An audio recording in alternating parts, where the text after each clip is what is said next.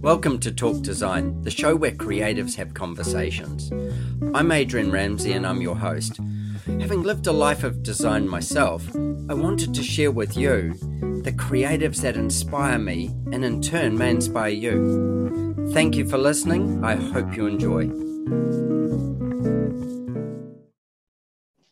Hi, I'm Adrian Ramsey, and I'm your host on Talk Design. I started this podcast because I wanted to share the journey of design that I've had and that many others have had. And I find it inspirational talking to people globally about what makes design tick and what makes design create a better world for others. My journey has taken me from clothing globally, women's swimwear, performance sportswear, mountaineering, yachting, all these kind of genres where each place I would learn more and more about different specifics and how clothing can support those. Also, I've worked in innovation as a systematic innovation trainer and worked with the aerospace industry as well as the marketing industry and the design industry. And all my years of design, still my favorite is the built structure and interiors. And years of travel, and discovery, I constantly look at what the emotions are that are created by the built space. I consider myself a student of design for my whole life and will go on that way. Some of the things that I do to support this is my podcast, and then workshops and masterclasses where I teach people about trends and design thinking, and tours where I take people on tour with me and we go and discover different points of architecture or interior design globally. I always think that when you're passionate about something, one of the things that you should do is, is you should share it. And so creating the podcast was my way of sharing my enthusiasm and the enthusiasm of others and their passions around design with you. I hope you really enjoy it. And I ask you, would you please drop us a line? Tell us what you think. Tell us what got you excited.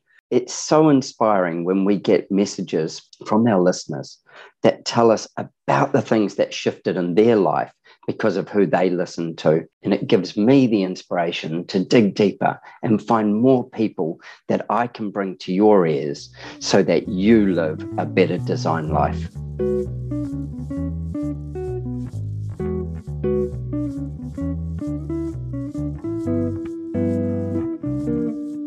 My guest on Talk Design today is Davin Burkhart. Now, Davin's from Roxbox, and Roxbox is a specialized container company. And that's probably not going to give enough away just yet, but like shipping container company.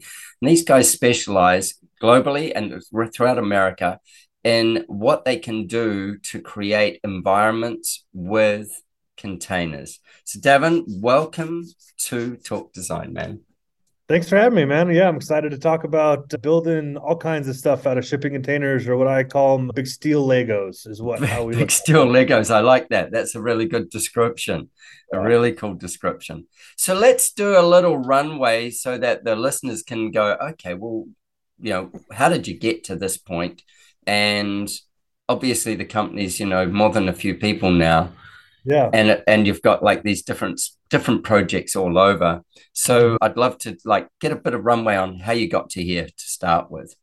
Yeah yeah. So basically we started this company almost a decade ago now back before it was cool before it was you know out there and tv shows about it and basically started with just buying and selling shipping containers. And we needed uh, my buddy anthony and he needed a couple to store some gear in um, yeah. here in Colorado. We have a lot of toys, and so you know he looked to purchase one, and it's kind of an arduous process, and realized there was maybe an opportunity for us to enter the market, and we entered and basically took that, and then as I came on and, and was looking at the container as potentially a building block, and we saw that as an opportunity and then built our first project was a bar. We built a bar out of a shipping container. was that um, a private project? Just one for home.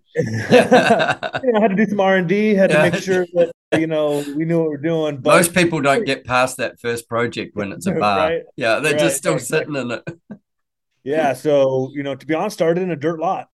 mm-hmm. and and built uh, built a, a container bar with with some insights from some other people in the industry in the bar industry and the brewery industry and here in Colorado, you know, it's, it's the it's, mecca of, of craft beer, yeah. beer in general. So we had a lot of really good inputs and insights from people in the industry, and, and we kind of looked at that and said, "Wow, that was really a great use case for utilizing these building blocks." And at that time, it was still really new, and a lot of pushback from b- different building departments and different officials of of utilizing a recycled material and a you know an old shipping container, right? An old yeah um, thing in the ocean for a decade, and trying and to make it meet codes and stuff like yeah, that. I imagine yeah. city so city ordinances and exactly a lot of a lot of side eyes, a lot of like, oh, yeah. no, you can't do that, and so but you know we we kind of and we're kind of doing both shipping containers and building stuff out of them for a while. And then really in the last five years have pivoted to to really just building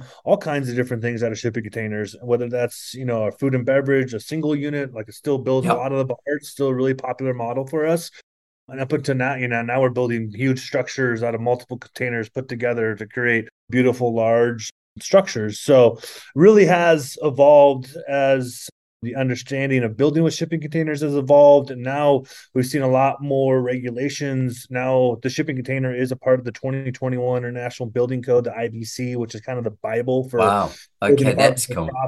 the country and the world really right? Yeah. international building code and so chapter 31 of the 2021 ibcs identifies the shipping container as an acceptable building material, which is a huge adva- advancement for the industry in general, and really solidifies the shipping container as, so as something you can build with. Before it was that, before it was you know recognized that way, did you yeah. have to work through each city, like we call it a council, but each city's planning department to be able yeah. to utilize them? Even if somebody just wanted one in their backyard, or no?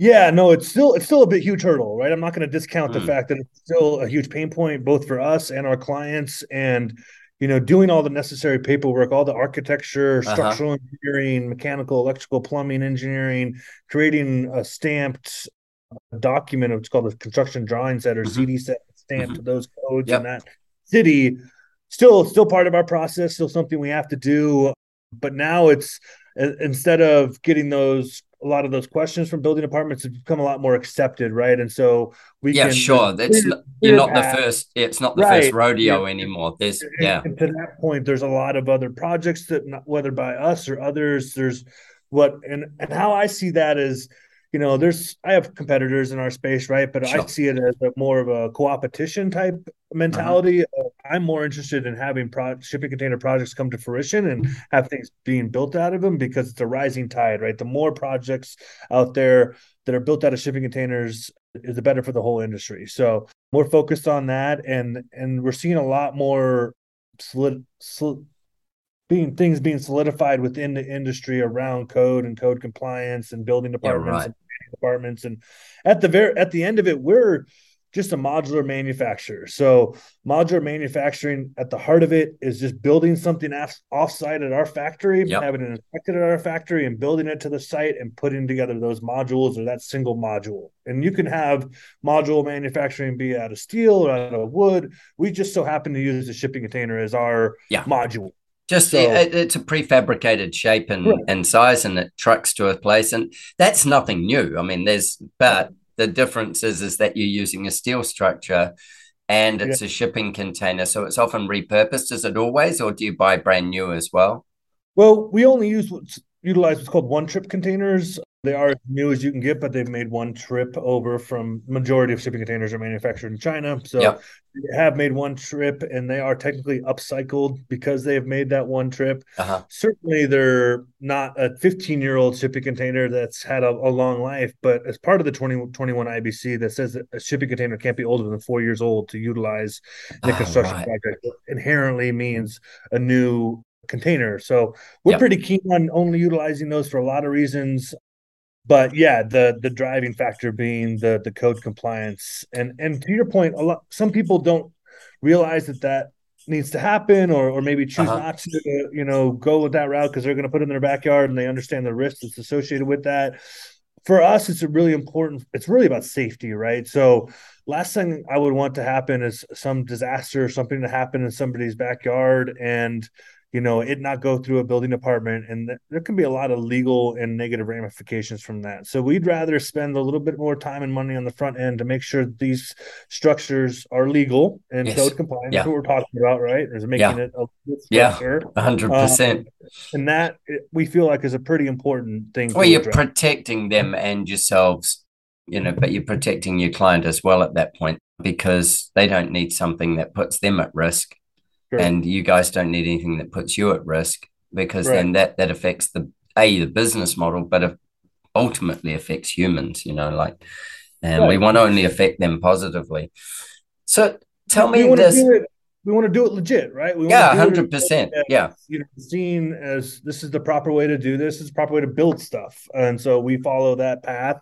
Just because we're building out a shipping container doesn't mean we don't have to follow the rules. I was and about, about often say, than I, not, it's like an extra lens with the shipping container project. Yeah. Not like, oh, it's just a shipping container. Do whatever you want. It's like, whoa, whoa, whoa. You're still building a structure. You're still putting this, you know, down. You have to follow the rules. I, I think there's this there's this th- thought pattern that is that you don't when you're just repurposing something. I certainly have seen it here in Australia where people are like, oh, it's just a shipping container, you know, like, and it's like, you know, there's still there's still rules and regulations as to where it's positioned and how it has to be fitted out. One of my biggest questions around sort of like the shipping container thing is is so these things are steel boxes, right? Mm-hmm. You're in Colorado. Yeah. How, how do you how do you survive a winter with one? And then yeah. how do you survive a hot summer with one? What's the what do you guys do that uh, and I've seen various different things done here, but how do you how do you approach this? Yeah, it's a it's a it's a real and fair concern, right? The the there's big value to having a steel metal box and there's drawbacks from mm-hmm. it. And one of the drawbacks is the temperature differentiation, the the deltas between the outside and the inside. So it's really all about the insulation, creating a vapor barrier, really sealing these in, and and you know we still have to meet the same insulation. Same code. Mm-hmm. Yeah, same code, same R values. It doesn't, you know, it doesn't matter that we're building a shipping container or not, but we do often think about, you know, things like that. You know, temperature. You think about, well, should I really paint this container black? I don't know if that's really the right color You know, or, you gotta put a, a black like, steel box in a really hot area. Yeah, or at least paint the paint the roof, you know, white with the special kind of paint that has a little R value and deflection. Yeah, yeah, um, yeah. I was going to ask about that. Or yeah. UV rays, something like yeah. that. But that's always a part of the analysis on any mm-hmm. project. Mm-hmm. You know, what is the optimal design and installation stuff, and what can we do to make sure that this project's successful? so when when you get a client who does turn around and go, hey, you know, I, I do want my container black, which because it's a, I suppose, seen as being an industrial component, whether it is, whether it's treated that way or not, it's another story. But because it's seen as being one originally, a lot of people like things like that in black, you know, like kind of meets the aesthetic they're looking for. So then you get to a, a hot zone and you go, so then you've just got to over insulate internally because you don't really want to add anything to the outside of it, do you? Not not especially. We can. We have done SIP panels and and kind of some kind of exterior wall systems insulated out instead of insulated in, which can be a benefit, especially you think about, you know, we talked a little about well, what are the negative drawbacks of a shipping container? It's eight feet wide and 20 or 40 feet long. That's so right. There's not a whole lot not a whole lot of width yeah, to take out. Yeah, exactly. Yeah. So it is a challenging from a design perspective. It presents a challenge to our designers, other designers of mm-hmm. okay, I have to think within this box, literally, yeah. of you know these dimensional constraints, which can be challenging from a design standpoint and just from a use case standpoint and a code compliance standpoint from widths and aisle widths, especially you talk about kitchens. especially like if you're going commercial, get away with a bit more and Resi, ADA, think yeah. about American Disabilities Acts, like having those, mm-hmm. you know, throughs and all those things. Those are all things that we and our architects and engineers and everybody on our team are thinking through and have to as we submit these plans. Uh, they're going to give us red lines and tell us we got to do all that stuff. So we're obviously our experience, you know, precipitates the need to address all that stuff as much as possible before we submit. And then, you know, yeah, I love that. I love that. And so you've got the the heat issue obviously, but you've also got the cold issue. And so, again, is the insulation system necessarily for hot and cold dramatically different? No, no, it's not. not. It's really accomplishing the same thing. The things we think about is like, you know, we're building cold storage units, whether uh-huh. that's our Helios line of solar powered cold storage or we're doing, you know, walk in cooler in a bar. That's a, a thing that we're going to pay extra attention to of like well okay that that we're really trying to keep that part of this container this metal box cold. Yeah. And so let's think about ex we probably need to do a little extra insulation there if we're painting this container black and it's you know needs to be cold in that part of of the unit. So all those things we think through and it is kind of a it's not necessarily an exact science. The r value obviously is an exact science but some of those calculations around well what is the what is the heat going to do to this black box? Yeah. You know, it's almost experience we have to lean on to tell us, well, yeah. Okay, what are we going to do or what can we do? And it's typically a just conversation with the client of like, okay, do you really need it to be black? Or gray, okay, because gray might be better for this part of it at least. Yeah, right. Yeah, yeah, exactly, or parts of it. Yeah. Uh, I have seen a couple done where they've got like a standoff wall kind of, you know, on the outside. So they've got an mm. air gap and then they've green planted this outside piece of wall. So they've got water filtering through this piece as well. And then they've got on the other, they've got this air gap and then the containers there and then lined inside. So insulation probably mainly to the inside and then yeah and then the green wall giving it some protection otherwise i've seen we, we use one in a project here in a place called toowoomba and it was my first experience. It wasn't my first experience of trying to design with one. It was my I'd tried that before. It was my first experience of actually putting one into a residence. So mm-hmm.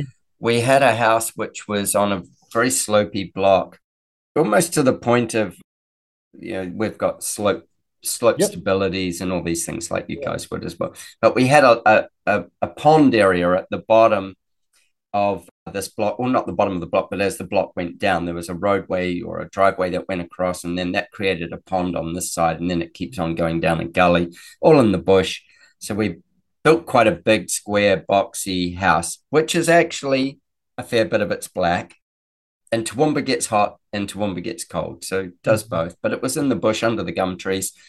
And he has, well, they have three sons. And with their three sons, they all love to play music and you know drums and all this kind of stuff. So the house is essentially three stories, but it's kind of like one up here, which is bedrooms, and that looks over the roof of the next piece, which is all living, and then there's garaging and stuff down the bottom. So I took a 40 footer and just stuck it out on an angle and supported it on the end, just on the end, and mm-hmm. stuck it out on an angle, and so that it gives the effect, it's not quite there, but it gives the effect of cantilevering over the pond.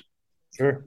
And cool. then we put a deck on top of it. So mm. when you're upstairs in the house and you walk out of by the kitchen and stuff, you've got this long eight foot wide deck oh, that yeah. goes down and looks over the pond as well. And then uh, we put obviously windows and stuff in it and some big doors. And so you come from downstairs, you actually leave inside the house, you're still undercover, open it up, and then you've got all their band equipment and stuff like that, some windows looking out into the bush and some windows looking into the pond. And upstairs, you've created a decking, which is like this, I suppose, gangplank or walkway decking that takes you into a little separate zone.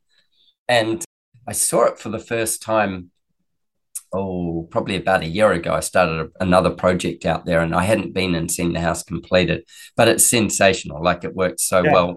And we used a, I say we, Matt, the owner, he, he actually bought a bit of a beat up old shipping container. He didn't want anything new. So it wasn't like a first shipping. It would have yeah. been, yeah, well into, well into its uh, use. Yeah and then stripped it all out and stuff. But it's all still looks like you've just plonked a shipping container there with this very slick black house in the bush, and then you've got this shipping container sticking out from it. But I didn't yeah, um, I didn't have go overboard. You, I'm sure for you it was an interesting experience. Like I know for us, we there's a big difference between modeling something out in the computer and building one in real life. Yeah. And the amount that we learn or, or teach other people we work with around that of you know even the simple t- simple task of putting two together very simple in the computer right? Oh yeah they just go together like that but that is a much different calculation in the real world. And so, so that, that's one of my biggest warnings that i was given when i played around with doing another project with shipping containers. I knew that i was likely to have some issues with our local council just going, oh, we don't want that shipping container thing there. So then my first thing was is how do I do it all so it's compliant, not don't ask for any relaxations so that they don't know it's a shipping container just or it's shipping containers to start with. You know, what's my way of approaching the project so that I get a not get away with it, but so I can create it. And this one we haven't we didn't do in the end, but I I built model shipping containers. That's the first thing I did and mm-hmm. then started move not on the computer and in, in cardboard and then mm-hmm. started moving those around to create what what shapes and how I could make things sit on top of each other and all those kind of pieces. I have some 3D models and I get to have meet business meetings with what I say big Legos. And yeah, exactly. Big Legos when you said it before. Like... And, yeah, I got to stack them up and have business meetings with Legos, and that makes yeah and out of me quite happy. But it's it's tricky, right? It's it's a lot more than I think some people realize. Some people, you know, maybe see something on YouTube or or something of that nature and like, oh, I can do that. And it's like, well, can you? Are yeah. You have you ever built anything? Like, have you ever dealt with a building department? Do you really know what goes into building anything? Because I I build stuff and it's still really hard for us. We do it every day, right? Exactly. So, it's what you do, and it's still tricky. Yeah, I think that conversation, you're smart to bring it up early and often with the locals because there's a lot of different ways to pitch your project to yeah. really the planning and zoning team of any kind of you know city or or whatnot. You can approach it from the sustainability angle. Really, they're maybe they're really keen on sustainability, and you know that you want to focus on that. Look at I'm upcycling all these boxes. Yep. You know, at the very least, you can come at it with the durability, or you know, you look at your you know your home turf, Christ, Christchurch, New Zealand, it's all shipping yeah. containers, right? And yeah, that, I think Christchurch. Yeah. yeah. it was it was really a response to the earthquake there, and it was an it was a need thing. It wasn't really a. And they oh, they were stacking shipping thing. containers not for people to use, but to protect things from falling down into the street, so that if they crumbled right. and stuff, that that would stop it spilling out onto the sidewalk. So they just used shipping containers as walls as well as then they created bars and cafes and you know, yeah, everything yeah. else. Yeah. But that but that whole project and initiative didn't come from somebody being like, I want to use shipping containers and it's all sustainable. It came from a response to a disaster. Mm-hmm. They had to ship a bunch of stuff with shipping containers and they're like, well, crap, let's use these Legos and just build this stuff out of them. And that yeah. then more can be like, oh, this is a defining characteristic of our community now and let's yeah. let's keep feeding that you know you know mentality and and, and i like that which is beautiful as you say thing, right? it started as a response and then from right. being a response it actually ended up being part of the character and the culture of the city and christchurch is a cool i was born in christchurch it's a cool vibrant town like that like and it's yeah. a if you looked in you know New Zealand and you went, well, as a major city, it's probably one of the most consistent, stayed, conservative cities. It's got mm. some hmm. beautiful architecture, some beautiful landscapes and stuff around it. But that response shifted all that as well. It just you're going to get a new city out of a big earthquake like that. So then it just shifted the whole thing. Yeah, pretty fascinating. It, it, it goes to this conversation around one of the big values of utilizing shipping containers is thinking about it from a disaster relief mm-hmm. standpoint mm-hmm. and mm-hmm. thinking about how, why are we building communities that are destroyed by natural disasters with same building materials that going to get destroyed by another natural disaster so just waiting for it yeah yeah whether that's a hurricane where we're building you know stick houses again after uh-huh. a hurricane wipes out and it's like why? Or a fire or that uh-huh. gets burned down and we build more stick things. It's like these steel boxes ha- are great for those types of solutions and yep. to that right? It's like okay well let's build a bunch of steel stuff the boxes this you can weld to the ground that it's going to get loud in a hurricane but you know they're but not going to get but it's likely to be still there at the Correct. end of it. It's not right. going to be moving down the street. Yeah, the structure will be there when it's mm. all said and done. Yeah, we probably have to replace some windows and and get it, but you're not rebuilding from scratch. And I think that's that's the conversation I'm trying to have with a lot of people in a lot of different coastal cities and, and it's even fire too. You look at California or even here yeah. in Colorado, we have yeah. a lot of a lot of wildfires and oh, way to in Australia.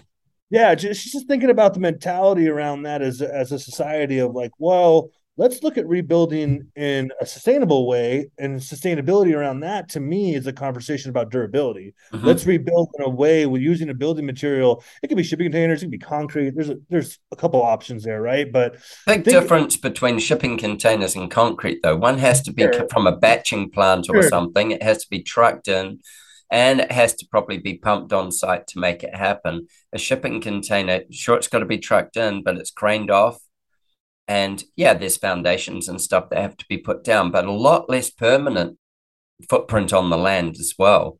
Well, know? yeah. I mean, one of the big things that developers look at it from a standpoint of even if even if it's permanent, uh-huh. you can uh-huh. still unhook this from the mm-hmm. foundation, uh-huh. hook it from the utilities, and take it away.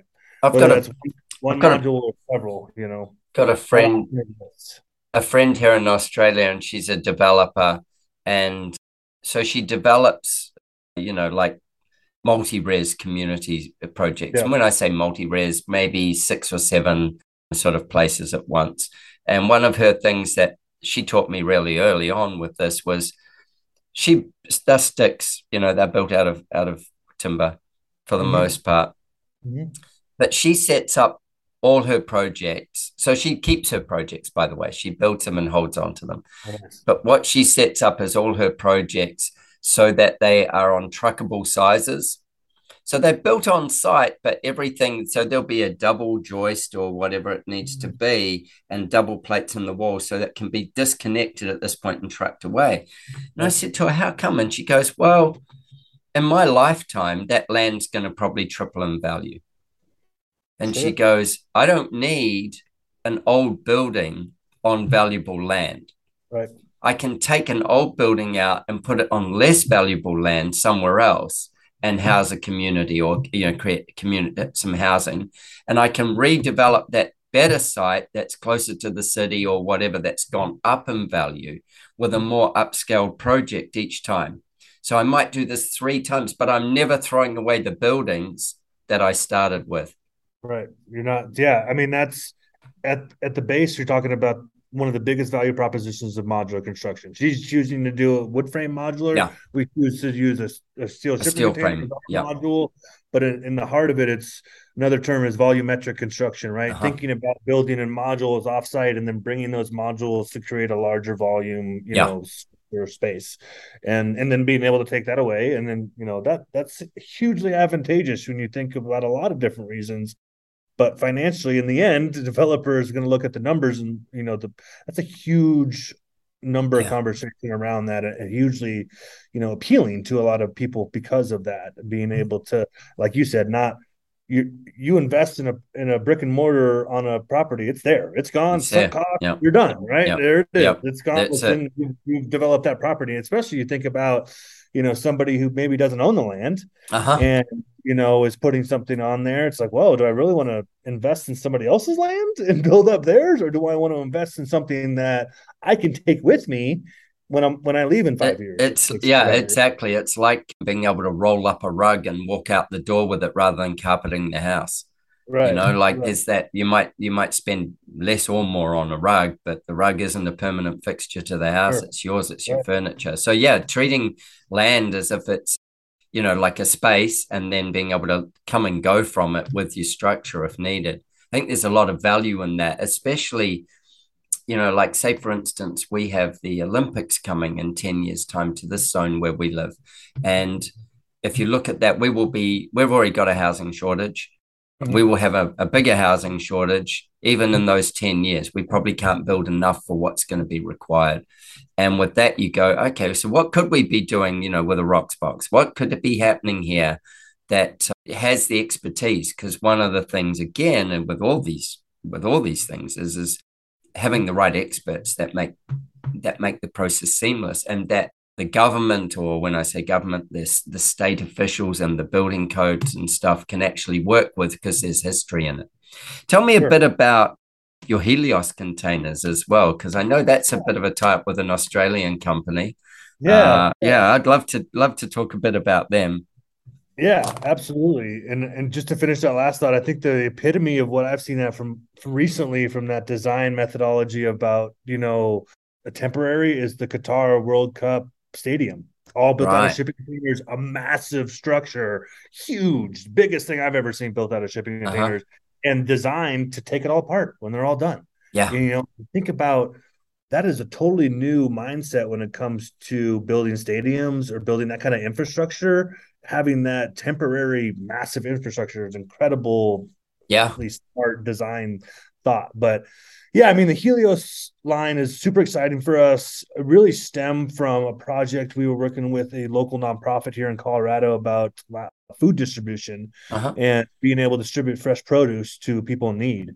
And we built a couple containers with with cold storage, basically cold uh-huh. storage uh-huh. container and built that all out. We don't use refrigerated containers or reefers, or they're poorly constructed and, and are not very durable. So we we insulated and built out a standard shipping container for them. And what they really struggled with was power. And I bet.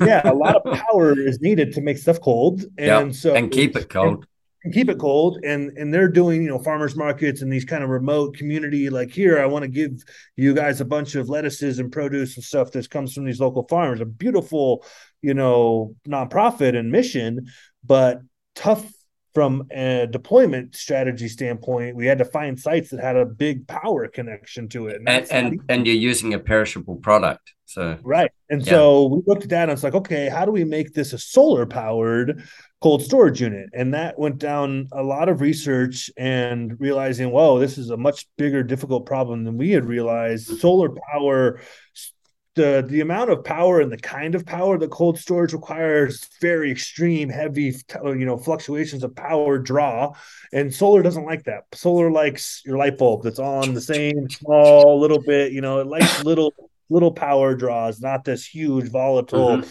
You get with cold storage. And so we were able to find an awesome team out of Australia, Blackstone Technologies, and they had spent decades working on this problem, you know, and basically just you know reached out to them and partnered with them and and developed, you know, they had already uh, spent a lot of time working on this, developing this, so we basically teamed up with them and became their master manufacturer and distributor and partner in in North America, and so we work with them and they they have you know developed and we've kind of helped refine a, a solar powered refrigerator a solar powered freezer a solar powered ice maker, and then what we're calling a, a renewable generator or power module. Wow.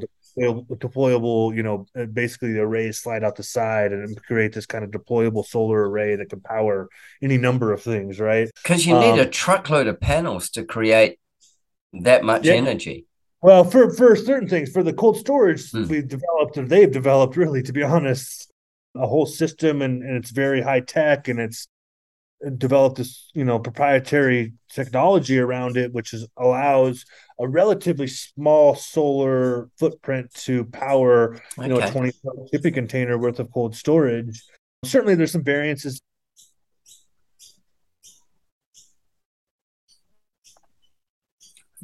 have you lost audio oh i just lost audio there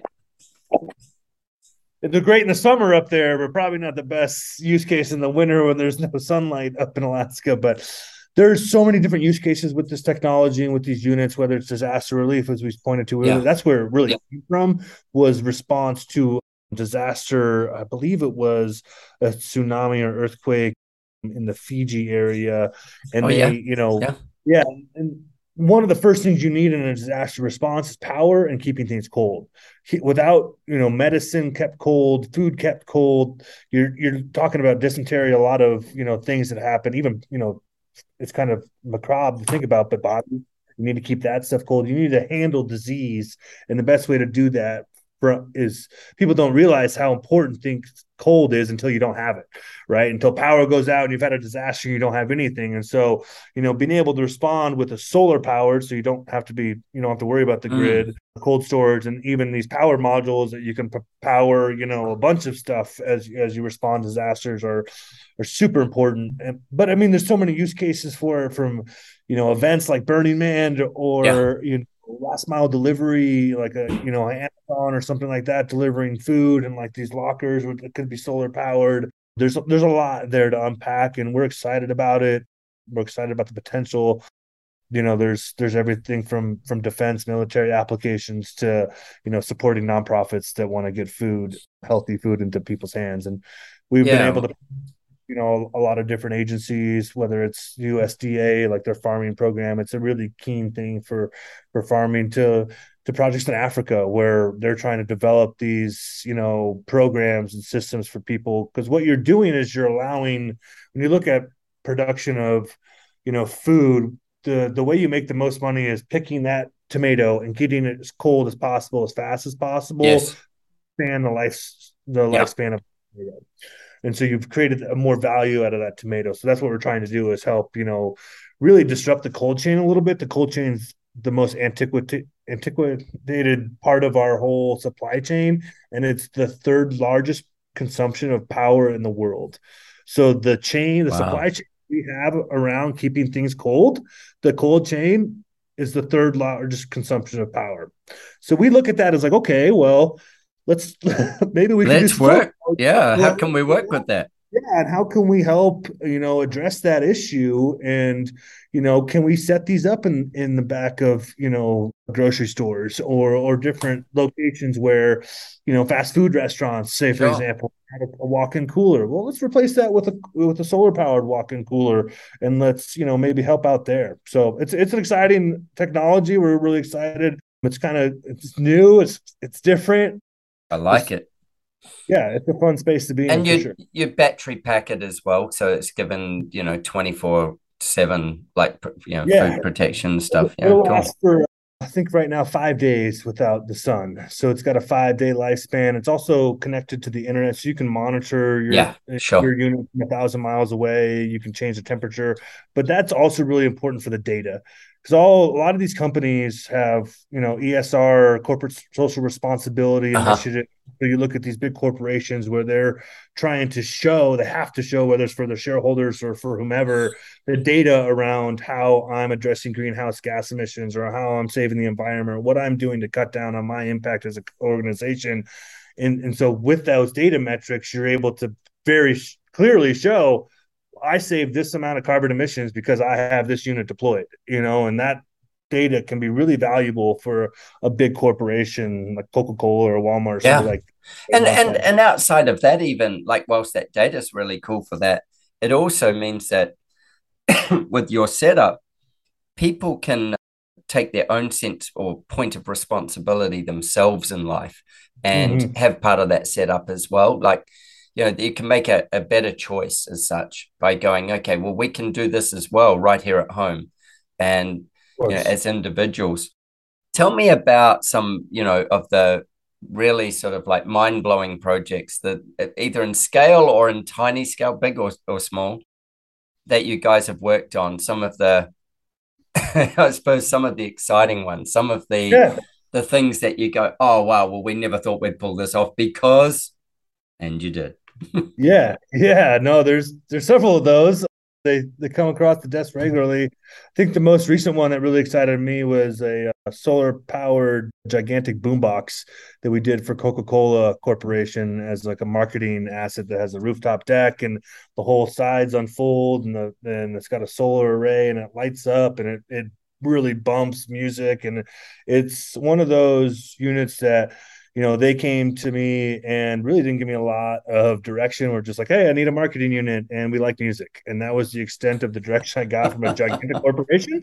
And I was like, okay, I went to my design team, Scotty who came up with this amazing design, pitched it back to them, and went up the ladder at Coca-Cola to the highest levels. And they came back and said, Yes, this is awesome. We want to do this. And so that in in and of itself is a hugely like proud papa moment of like, wow, like a big corporation like that is excited about our design, loves it, is and is going to pay us a good chunk of money to build this thing for them. Yeah. Granted, we only had they only gave us six weeks to build it, which was insane. That's really another thing a big corporation will do. yeah, right. But I was really proud of the team as well to be able to step up and produce that and produce the quality and of the unit that we did. And you know, it's been on tour for the last couple months, going to baseball games and football oh, games. Cool. Yeah, right. and they love it, and it's just affirmation that not only as a build firm but as a design and build mm-hmm. firm both of those components of our business they really appreciated. And that was really affirming to the whole group of like that that feels really good right? Of like a hundred percent. And also you're you're meeting somebody else's brand values as well. So like in the design sense of it like yes there's the design of the container and how it works and what it does but then you're also going a level deeper and you're going into their actual design the culture of their firm and going this matches the culture of where they need to be or where they are rather than where right. they need to be. And so right. otherwise they wouldn't approve it. They'd be like you'd be five five and a half weeks in going we've got we've got three days to build this guys. Somebody's got to sign off. Yeah. Right. Yeah. And and you know to your point like yeah we we did a lot of research and we understood what they were really excited about sustainability being a big core, mm-hmm. core initiative for coca-cola. And so we wanted to make that unit solar powered and you know highlight that initiative. So it's not only an upcycled shipping container, but it's a solar powered upcycled thing. Yeah, love really, really driving home that sustainability initiative around Coca-Cola. And then we did another thing that was really cool. We made it interchangeable branding assets. So we we made it in a designed it in a way that you know Coca-Cola owns a lot of brands. Oh right? yeah, so yeah. It, could, be, be, it could be a water brand or it could be Coca-Cola. Water, it could be yeah. a thing, you know, whatever the million brands they own, they can reskin it in whatever brand they want to highlight. So that but thinking about that and thinking through that and proposing that they just were able to take that and you know extrapolate that across multiple different brands budgets right yes. and justify that. It's like, oh well, yeah, shit. It's we can take some from this budget, yeah, this budget, this budget. we can, yeah, so right. My budget went up because of that design mentality that we thought through of like, okay, this is not just this is a Coca Cola company. Yes. This is not just Coca Cola the, uh, the drink, one drink. Yeah. yeah, yeah, yeah. So that was really smart that the team thought through that and presented that to them because they didn't think about that. They didn't come to us with that design requirement. That was something that Scotty came up with, and I was like, wow, of course, yes, what a brilliant idea. And so with yeah. reskinning it, how do you do that? Like what happens to reskin it? Like is it a We've designed it in a way that has this track system called SEG, which is like a vinyl or like a fabric, uh-huh. um, you know, you yep. print on. Yeah, pretty like cool. the side of a truck or like that truck siding kind of stuff. Yeah, kind of. Yeah. yeah. and so it's you know, and you just put it up, and we we have a template, and they just call me and are like, "Hey, I need a I need a new skin for football season tour, and we just print Away it. it goes. Yeah, it goes and goes. So That's that one was really cool. cool. Really, from a design build standpoint, uh-huh. I, I, love that story of that one. It's uh, it's small size, so it's you know obviously yeah. it's truckable. Do they lift it on and off a truck, or do they just leave it on a truck? It's on a trailer. It lives on a yep. trailer. lives on a you trailer. know pretty much permanently. It gets pulled by a truck and goes around to like a very noisy tiny home. yeah, exactly. Yeah, yeah, yeah, definitely. And it's got a rooftop deck. It's got a whole thing. It's it's a very engaging. You know, yeah. talk about experiential marketing. It's all about experience, right? And it's one of those things. And it shows up somewhere. Everybody comes and everybody knows it's there. Yeah, it's making noise, lights up. It's a whole thing. So it's how do they how do they get to the roof? Like, how do you get to the roof on it? Yeah, so we designed it in a way that's all collapsible. It's like a transformer in a lot of ways. Yeah, right. The road, it's all folded up. It looks like a shipping container. It kind of looks like a boombox on one side, obviously, with all yeah. the things we put on there. But yeah, when it gets to the side, it you know the side folds up, the side folds down. Same with the back, and then the railings on the top all fold up, up and there's yep. staircase, and it, and it's a whole thing to get in, but it only takes like 30 minutes to set up and then you're you know jamming so take longer to uh, set up a tent well, yeah, you know, the pop up tent next door guy is still struggling in the wind to get it all put up, and we're over here jamming out. You know, exactly, so exactly. Uh, it worked that's out great so cool. for them, and I mean that's one example. I mean, the, the I could name so many. I think, you know, another one that is really exciting to me is we're about to build a five thousand square foot, basically retail facility for a Native American tribe here in it's in Washington State actually. Yeah, and that from a design standpoint, really cool. It's got a it's got a cantilever. Talking about building, putting twenty five containers together. So going back to that conversation about yeah. volume construction and modular construction and thinking through you know there's a lot of intent around the design and how you build it at a facility in these different modules and then bring those together at, at a site that's 5,000 miles away, you really got to think through all the permutations of, of all the issues that can come up and, you know, all just being able to truck it into sites yeah, just being I mean, able to get across bridges or totally, whatever that, it is. Yeah. All that stuff. But I mean, yeah. it's coming together this way, but it's also coming together in this way. Yeah. Right? We have to understand all the dimensions and how all these modules interact with each other. And that in and of itself is a very difficult design challenge. And then carries to the fabrication component of it, where our design and fabrication teams are simpatico, right? We have to be and, 100%. and really making sure that these you know modules come together how they how they're modeled and, and should be so it's a fun challenge we love it but it, it's a little bit different when you're talking about you know putting one uh, on a site versus putting 25 together. It's a totally different you got to think about it a little bit differently for sure. Yeah just the logistics of moving any number of things like that. And mm-hmm. do you usually use a, a high top container? Is that is that yeah, the most common module? the majority of the time we're using high cube which is a nine foot six inch tall exterior yeah. dimension. Obviously interior we're building yeah. out so we're using some of that. But because of that because of that losing out and we're already cognizant of the fact that it is a box. And yes, you, you yeah. want it to feel like a box, and so the more height, head height we can get, the less boxy it yeah. feels. So the less, yeah. say ninety-five percent of the units we use are high cubes. Some some other forty foot we only use high cubes, but some twenty footers standards are are, are fine. But yeah, the the majority of them we want that extra foot of height for sure. It's yeah, it was one of those things that you, know, you constantly go, okay, so there's this extra bit of height, but you'll use that extra bit of height normally with, as you say, insulation, lighting, you know, all those kinds of things. Yeah. Being able to change flooring out, stuff like that. You'll use up some of it, but you get that uh, I've, I've often wondered why do they make two different height containers? Obviously, there's a shipping yeah metric that says you can fit X number of one height on a ship and an X, X number of another height on a ship. But what's the percentages around the globe of of high cube or or regular? Oh, that's a great question. I don't know that off the top of my head. I think it's it definitely leans more towards high cube on the on the 40 foot side, but on the 20 foot side, right. 20 foot high cubes are much more rare than 20 foot standards. And as you alluded to, it's a lot has to do with the shipping components of it and just kind of the standard has been set. You know, the shipping container was invented in 1955, and it's so it's a relatively new invention as far as our you know history of our life. Before that it was all different kinds of boxes and different sizes and right. ineff- yeah. inefficient. So what malcolm did when he invented the shipping container is he just created the most efficient ways to ship things across the world by standardizing it. So um, but who, he, who invented it? Who who was uh, the inventor? last name i can't remember his last name. His first name is malcolm. I, I want to say his last name something with the m. I can't remember off the yeah. top of my head. And was Google. he an american or? Yeah american guy in the 55 i think is when he invented it. And then it became you know standardized across the board. But even then us americans just you know we got a 45 foot container and 53 foot container some uh you know weird ass shapes that only us americans use because we're got to be difficult and different. Um, well hey, it's your invention. Everybody else is made well, you know, need to get into it, step.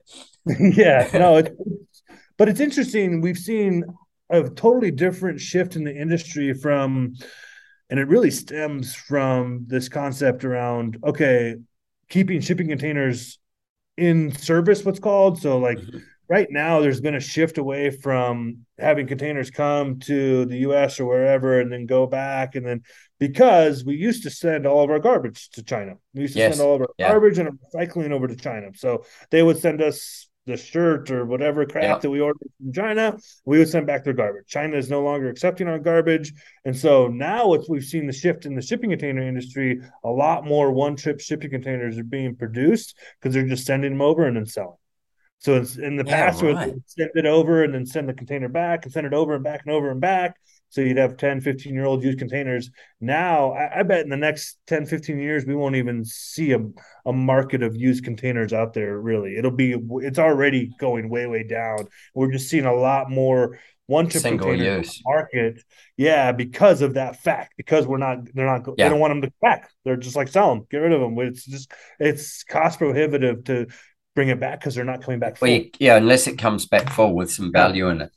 Yeah. Yeah, that'd so, be an interesting conversation, won't it? Like in yeah, the next yeah. 10 years, like yeah. how much it changes. Because you've still got the production cost of a container um, mm-hmm. and you've still got all the steel, but then also you think that you, you ship all that steel to, say, the US. So it comes out of China and it goes to the US.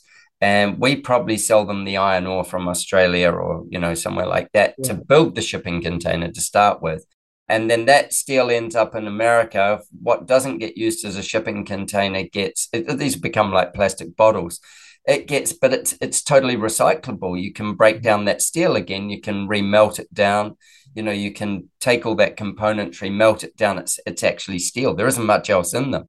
And then that in turn means that it goes back into another product in right. the US or somewhere else, yeah, wherever they they land. So there must yeah. be a, you know, there must be like this chain effect of over overuse. Otherwise, we'll end up, as I say, like you know, with shipping container where lots where there'll be you know a thousand stacked tall kind of thing. Yeah, I think they're now, especially they're, they're being much more adopted in, as a building material. Mm-hmm. But it certainly goes in that conversation around sustainability, right? People always say, "Well, it's, it's not sustainable." You know, if mm. you're taking a new container, and mm. you know, it's like, well, we can't forget that the second R of the three R's is reuse, mm-hmm. right? So just because it, it, you know, it's not as sustainable as a 15 year old box that's been on the ocean for 15 years and the reason why we can't use those is because structural integrity is totally compromised we have no way of knowing if that thing is right you know usable from a safe structural standpoint you know we can assume and sure put it in my i'll, I'll pull in my backyard because i'm i'm 100% sure that thing's not going to collapse but yeah. Building department official is going to be like oh no no no no no no i don't that thing i can't trust that thing at all but the know, standards could be so varied yeah because yeah. well because it's on there's there's no unknown variables, right? Yeah. It's got a big dent on the side because it's been on the ocean 15. Got yeah. hit by a forklift. Who knows what it did to the top rail or to the bottom or to the under, you know, bracing. Like you know, you don't know. And so because of that, they say, well, you can only use these one trip containers. But my my mentality around that, because I'm huge on sustainable development. Mm-hmm. That's why I got into this business was, you know, looking at these like steel Legos and seeing how we can repurpose and reuse these things at the heart, we are doing that, right? We are upcycling this thing had had a different use case, a different intention. Hundred percent. That yep. that thing and making something else out of that. And I feel really good about the sustainability conversation around that. And then you go back into the whole durability conversation around sustainability. To me, sustainability is not only reusing, recycling, all that stuff, but it's building with materials that's going to last a lot longer. Hundred percent. Other Materials, right? That's a more sustainable build. Mm-hmm. Same with modular construction, way more efficient than doing a stick and brick building up from the ground up. I, 100%. I have very yep. little waste in my manufacturing production process versus a traditional construction project. So those are all things that we're, you know, we, you're very we, over. You're on yeah. on all those points. With that saying about the waste, like so you cut the side out of a container and that steel that's cut out either gets repurposed, I'm guessing, or goes to scrap metal mm-hmm. and yeah. gets melted down and yeah, yeah, either or. I made a desk out of one. You know, there's all different yeah, right you can you with that cutout Corten steel. It's Corten steel, which is a, is a valuable, yeah. as you alluded to, it's a valuable, it's a kind of a rare steel alloy or composite. It's yeah. not, you know, a standard kind of steel thing, and it, it's got a different durability quality. To, you'll notice when you look at shipping containers, they look kind of rusted, right, or kind of used, and that's a, a quality of Corten steel that it creates kind of a scab, right, yeah. if you think about it that way, right, and it's designed to create that rust barrier, but it's not rusting through. Yes, like it's just a surface thing. Yeah, I didn't yeah. actually realize that all shipping containers were made out of Corten. It's a really good point. Yeah. You know, Corten is seen often as an architectural steel because right. we'll use it to, you know, create screens or clad pieces of building because it does rust and the patina on it's beautiful, but it doesn't rust through. Right. So if you think of every container um, you could probably just sandblast the any paint off the outside of it and you can have it just blend in with a rusted landscape especially good for desert you know or even in the bush these sort of like that's it, it blends with your environment it's good really good learning for me that they're actually made out of Corten. Yeah, my favorite paint job we ever yep. did on a project was for a really fancy bar that we it was coolest delivery. We got to crane it in like 15 stories and like drop it into the middle of this courtyard that was like six stories awesome. up. It was recorded it. It was super cool. But what they had us do was, like you said, sandblast off all the paint. We introduced a muriatic acid solution, let it kind of rust. I remember the day we came in the next day and it was like all green. We thought we had ruined it. It was a big freak out amongst all of us. Like, oh my God, like we'd already spent a really good amount of money modifying this container, making it really cool. Now you're going, oh, what do we do now? I think gonna put this stuff on here. And it's like, oh no, like we ruined it and you know it took another day or i think it was two more days and it finally got to that really beautiful patina yeah. rust color that we were going for and the client was going for wash that off you know put some clear coat on it rested that process and man it looks so cool it looks beautiful that's so neat that's so yeah neat. but but other than that you know yeah i think some people really like that aesthetic other people don't you know and they want it to be yeah hey yeah like that, that whatever color paint it then paint yeah, it. You know, like you've, you've got choices. Yeah. Yeah. And maintain it like you would your car and yeah. car paint. You yeah. Scratch it, touch that up a little bit and be cognizant yeah. of it. yeah. Know, or it will create a little rust patch, but it won't rust through. It'll I love it. You I love it. Well, I've got a I've got a last question for you. This has been fascinating. I've really enjoyed it. And I hope people listening have really enjoyed it. I will encourage everybody who's listening to write into us and ask us more stories about containers so that we can hook you up with you know Roxbox and in doing that be able to you know expand your knowledge on it obviously we're going to post all your socials and stuff but i've got a yeah. question which is because clearly you are passionate about containers there's like i love it yeah. yeah my question is if you had to create one special container just for yourself and it could be more than one. It could be a project, but it's for you personally. Mm-hmm. What would you create and where would you want it? That Alaskan oh, thing's going to come in yeah, here somewhere. like I want like a ski in, ski out, like you know, thing. I'm a huge skier and huge whitewater rafting guy, so it'd probably be something around that. But I think the project that excites me the most that I've spent time on, it's like my moonshot idea is yeah concept that I call agile living. And it's really thinking about living in a way that's more comparable to having boats with marinas and so you think about constructing an exoskeleton skyrise in Christchurch where your shipping container is your boat or your module that would slide into that marina. And whether that's slopeside in Vail, Colorado or or on the beach somewhere, you know, in Mexico, basically you're not tied to the land, you're tied to your your module and you can move into these different locations, you know. So you're so almost like having an apartment that's a, a truckable apartment. Exactly. And, right. and you go, yeah. I, am going to, you know, Colorado. I'm going to, I've got space right. here. And maybe there's more, there's multiple apartments in these things. And it's like a timeshare right. kind of thing. Right, right, exactly. Go, yeah, it's more of like a, the the evolved mentality around like an RV park or a mobile sure. home park. You yeah. be transparent. Like you're taking that mentality or and evolving that to more of an elevated experience and concept where you know you're not living in an RV park. you know, I don't want to do that. You know what I mean? So, but I love that. That's so cool. Concept. I don't. I've I've known people that have tried to do it and failed. I don't. It takes a lot of cap capital to build all those you know structures, and yeah, you almost have at least two right to really make it make make sense. Need but, to be able to take it from the lake to the right, to the mountains right. to but wherever. I think it kind of changes the mentality around yeah, residential you, and and what that might look like from a because I think about big picture, yeah. long term. You know, how can we think about residential and living in a different concept where we, you know, with population the way it's going, how can we develop different, you know, lines of thinking that might you know help solve some of those mm-hmm. population issues mm-hmm. or climate change issues or all those issues that are paramount to our society you know yeah how can you think of things differently? So uh, those are the things that excite me the things that are innovative that come from a different lens. I mean the helio stuff is really exciting to me but you know yeah building boom boxes and building you know affordable housing and all those things are really cool and or and or really important yeah that um, fun that that you know like there's a there's elements of fun there's elements of need there's all these different areas in it. Right. And then i would look at like you know desalination containers. Like how important do we think you know Water. having the modules and you know I, I i could argue maybe we have wars over water in the next 10 years. And so what can we do from a standpoint from modular whether it's containerized or not, to address this this water concern. I don't know.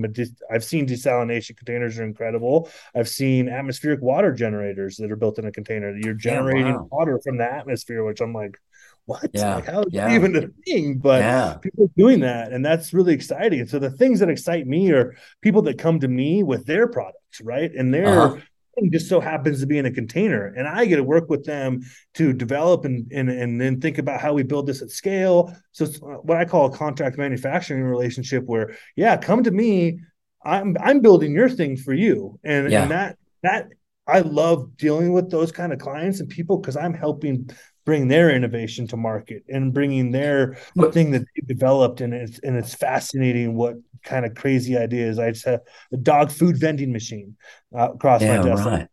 what? Okay sure. Let's let's let's look at that. Let's but, but as being that manufacturer for for this process it is pretty interesting that you can you know assist somebody else to get there but your design team and your knowledge is like right. paramount to getting that to to come across the line Right. Um, right. They come to me with something. I'm like, well, have you thought about this? Because yeah. we've done it this way, and this is a much more effective way to do it, both from a first one, but also to produce a hundred of these. Because that's what I got to think about is manufacturing at scale for something like that, and what's yeah. the most efficient to do that. So that's where we get excited about working with those guys. Of like, okay, great idea. Let's bring in my team to evolve that to make sure it's it's dialed in from both the cost and and ease of build standpoint. So yeah cool stuff, man. People, I love that. Ideas. People are so innovative in this in this world, you know, all over the world. And I think what I've seen people building stuff out of shipping containers. Like you look at Haiti, right? Haiti yeah. is struggling, right? And they're building stuff out of shipping containers out of pure need. Christchurch, same thing. It was yeah. it was a struggle thing, and they saw this thing and they said, "Hey." I'm going to build something out of that because that's a good starting point and those those projects get me jazzed right? Of like wow you did it out of need and you innovated it yourself. You're not a welder. You're not a you're struggling to get by and you use this steel box to create a house or a little thing wherever it was in your community. I mean that you can't applaud that enough right? No i'm with you. I i, I so agree. Like and the other thing with it is is that what i do love and the the point that you made was is if it, if it is something that's transportable, it means it doesn't have to permanently be fixed there. So as you know, say their economy shifts and say their needs shift and all the rest, these things still have got high value. They can be moved to some other space. You know, like it's you don't have to knock it down to build to rebuild it. You can take it with or shift it, you know, and that makes or huge sustainability. Out of it, yeah, you know? exactly. And yeah. like, hey, I'm I'm done. I'm moving on. I'm selling yeah. this guy. I've resold three or four of our containers for different clients that just said, "Hey, I'm I'm moving on. Can you help me?" And I'll say, "Yeah, no problem." Yeah, I love that. Yeah. Davin, that was fascinating, man. And it is so exciting to meet somebody who is so passionate about what they do and what they you know what they're aiming for with what they do as well. Like it's such a it, it's a big mission that you've really got. And you know, keeping all the the moving parts together that make it possible and then exploring the innovation side of it. And as you said you know clients bring you innovation as yeah. well and then you're pushing to how do we integrate it how do we make it work and what happens from there. That was absolutely fascinating. And i'm i'm up for this sort of you know ski in ski out unplug it shift it. Yeah like i'm yeah. just taking the container to for this season you know like yeah right? yeah yeah, yeah. just it's just going on a truck along with a few yeah. others that you know other people are moving and yeah. I can imagine yeah, a community like that. It'd be kind of cool cool right? It'd be yeah. interesting. You know in the end i'm i'm very grateful and very humble. I'm i'm proud of my team. You know anthony and i you know starting in a dirt lot and now we got you know 38 employees and, and a couple different facilities. And that's just a testament of you know the innovation out there and the team and the demand. Let's let's be real. Like this is an important thing that is is growing and now it's kind of solidified. Before it was kind of a novelty be be be honest about that. It was yeah. really a mainstream thing and but now we're seeing a lot more container parks and container developments and multifamilies and really seeing this instead of an obscure like oh wow you're really cool you built this crazy thing out of shipping containers of like no i'm just a regular developer and this makes economical sense to do it this way yeah exactly it means me. me it's yeah. like more mainstream it's like okay this is becoming a more adopted and accepted building material other than mm-hmm. this cool thing on TV that I saw. Like, yeah, yeah, yeah, sure. some some grand designs house or right. something like, like that. Sure, yeah. like let's not discount that, but let's also recognize and and and and lift up how cool it is that quote unquote normal people are choosing this building material and option versus other more traditional techniques. I, I certainly love the the thought of that as well. Like, I, and I love the fact of you know, like you were saying earlier, food and beverage spaces, things like that, and how those can be repurposed and they don't end up stuck in a space. I, I mean, I go to Austin, Texas fairly regularly, and you look at a, a place like Rainey Street and you think, so you could have run all your food and beverage out of a container there. And mm-hmm. if that needs upgrading, you just upgrade the container. You don't have to lose a month where you close it down or anything else. You unplug one container, put a new container in, and away you go again it probably overnight you know it's just hooking up hooking up services and you go high sustainability refit the other container to what it needs to be and then on it goes to somebody else it's i love that kind of mentality of the the big lego block you know yeah. that's yeah. cool that's cool man appreciate it really appreciate it really like appreciate your time and your knowledge like and your passion for what you're doing it's fantastic let's see uh, what kind of comments we get from listeners. I've learned a lot and I'm excited to look into uh, what you're doing with the Helios as well. I think that's really yeah. Cool. I, I appreciate you. Thanks for reaching out and having having us on and me on personally. It's as you said, I'm very passionate about it and it's just cool, man. It's fun stuff. Like, it is really uh, fun. Really fun. Space and uh, yeah, if anybody has any questions, please don't hesitate to reach out. We love sharing what yeah. we do. It's a fun thing. So for sure, man. Thank you. Take yeah. care. All right. Cheers. Cheers, buddy. Richard's Magic Arrows is brought to you by the Architect Marketing Institute. Clean, simple, sugar free magic arrows that hit the mark for fast results. Let's fire a magic arrow into this week's problem. Now, I know fee pressure is one of the biggest things facing designers. It doesn't matter what level you're at, there is no one golden bullet for it. Uh, if it was, it was probably select the right type of clients. But if you're in a situation where you're being pressured on fees, I'm going to give you a way of dealing with it. And it's by asking, say, three questions. And this is called takeaway selling. So this is where you kind of offer something up and then you take it away and see if they follow you. It's almost like imagine if you had some hot ch- chocolate cookies and you had a plate full of them. You put them in front of someone and then they went to reach out and then you, you pulled it away and you see if they get up and follow you. It's that type of thing. So this is called takeaway selling. So the first question you ask, you say, well, why don't you just leave the situation as it is? Why, why make the change? That's an unusual thing for a designer to say. Well, why not just leave it as it is? And see how they answer. And then you might say, why did you want to speak to me? Why did you not get someone else? And see if they follow you, see if they answer properly. And the third question would be, well, why not do it later? Now, by asking these negative questions, you're going to get a lot more information out of someone than by trying to convince them to do it. Because by pulling the plate of hot cookies away, they're either going to react or they're not. And if they do react and give you answers and explain why it's important, then what they're doing is telling you how important something is. Now, while these magic arrows are great for fast results, when you're ready to run better quality projects from clients who value great design and are prepared to pay great fees, I've got a special training just for you. Go to archmarketing.org forward slash talk design. Take your magic arrow and fire at will.